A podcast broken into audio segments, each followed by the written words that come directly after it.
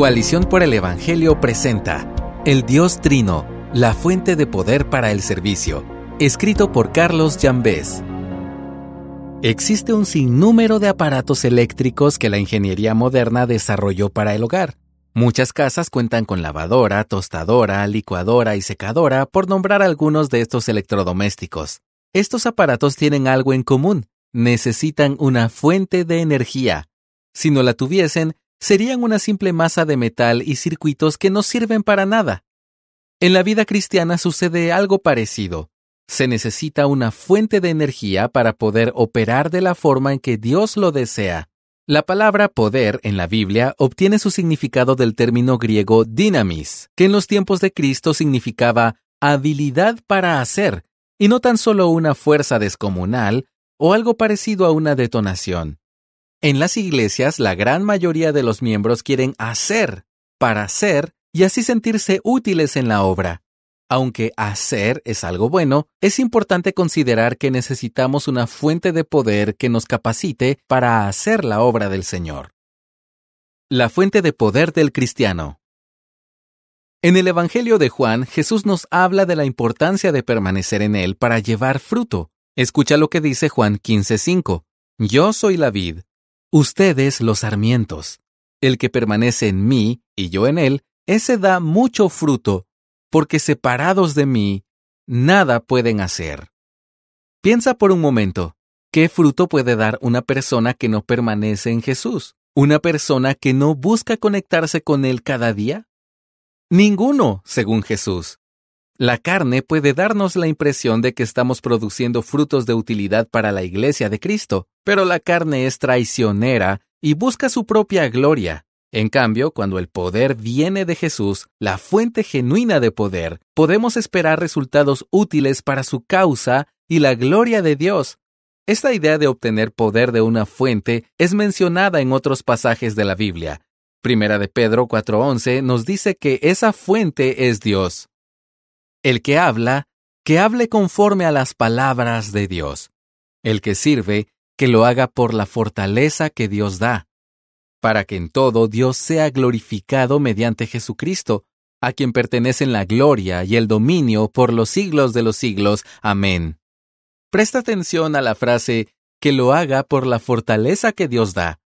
La versión Reina Valera del 60 dice, ministre conforme al poder que Dios da. Ese poder que necesitamos viene de Dios Padre, la fuente de poder sin la cual seríamos como esos aparatos eléctricos sin energía que no pueden cumplir el propósito para el cual fueron creados y no tienen ninguna utilidad. Pablo también lo deja en claro. En Filipenses 2.13 leemos, Porque Dios es quien obra en ustedes, tanto el querer como el hacer, para su buena intención. La habilidad para hacer, dinamis, viene de Dios. Vayamos ahora al libro de Hechos. Allí encontramos grandes enseñanzas sobre la iglesia primitiva. Aquellos cristianos llegaron a ser conocidos como los que trastornan el mundo, según Hechos 17:6. Había algo extraordinario en ellos, algo que causaba el asombro de quienes les escuchaban. Los apóstoles y primeros creyentes eran hombres ordinarios, con un poder extraordinario. ¿De dónde venía ese poder? Lucas registra la promesa de Jesús en Hechos 1.8. Recibirán poder cuando el Espíritu Santo venga sobre ustedes y serán mis testigos en Jerusalén, en toda Judea y Samaria, y hasta los confines de la tierra. El Espíritu Santo es la fuente de poder. Entonces vemos en el Nuevo Testamento que la Trinidad es la fuente de poder del servicio cristiano. Juan nos recuerda que Jesús nos enseñó que separados de Él, nada podemos hacer. Pedro nos dice que debemos servir con la fortaleza que viene de Dios Padre, y Pablo nos aclara que Dios es quien obra en nosotros el querer y el hacer. Lucas, por su parte, nos relata en el libro de Hechos que los cristianos recibimos poder del Espíritu Santo. Recuerda tu fuente de poder. Debemos recordar de forma activa e intencional que el Dios Trino empodera nuestro servicio. De lo contrario, comenzaremos a buscar nuestra fuente de poder en cosas que la carne y el mundo puedan ofrecer.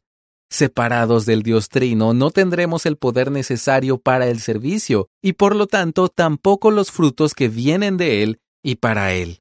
La humanidad se engaña pensando que separada de Dios puede producir frutos. Peor aún, los cristianos nos engañamos, enredados por nuestro ego, si pensamos que seremos capaces de producir frutos sin nuestra fuente de poder, el Dios Trino. En la visión del candelabro y los olivos, Zacarías pide al ángel que le explique el significado de lo que vio. Entonces el ángel le responde en Zacarías 4:6. Esta es la palabra del Señor a Zorobabel. No por el poder ni por la fuerza, sino por mi espíritu, dice el Señor de los ejércitos. Esta es una frase que necesito recordarme a menudo. No por el poder ni por la fuerza, sino por mi espíritu, dice el Señor de los ejércitos. Espero que la tengas presente tú también. Gracias por escucharnos. Si deseas más recursos como este, visita coaliciónporelevangelio.org.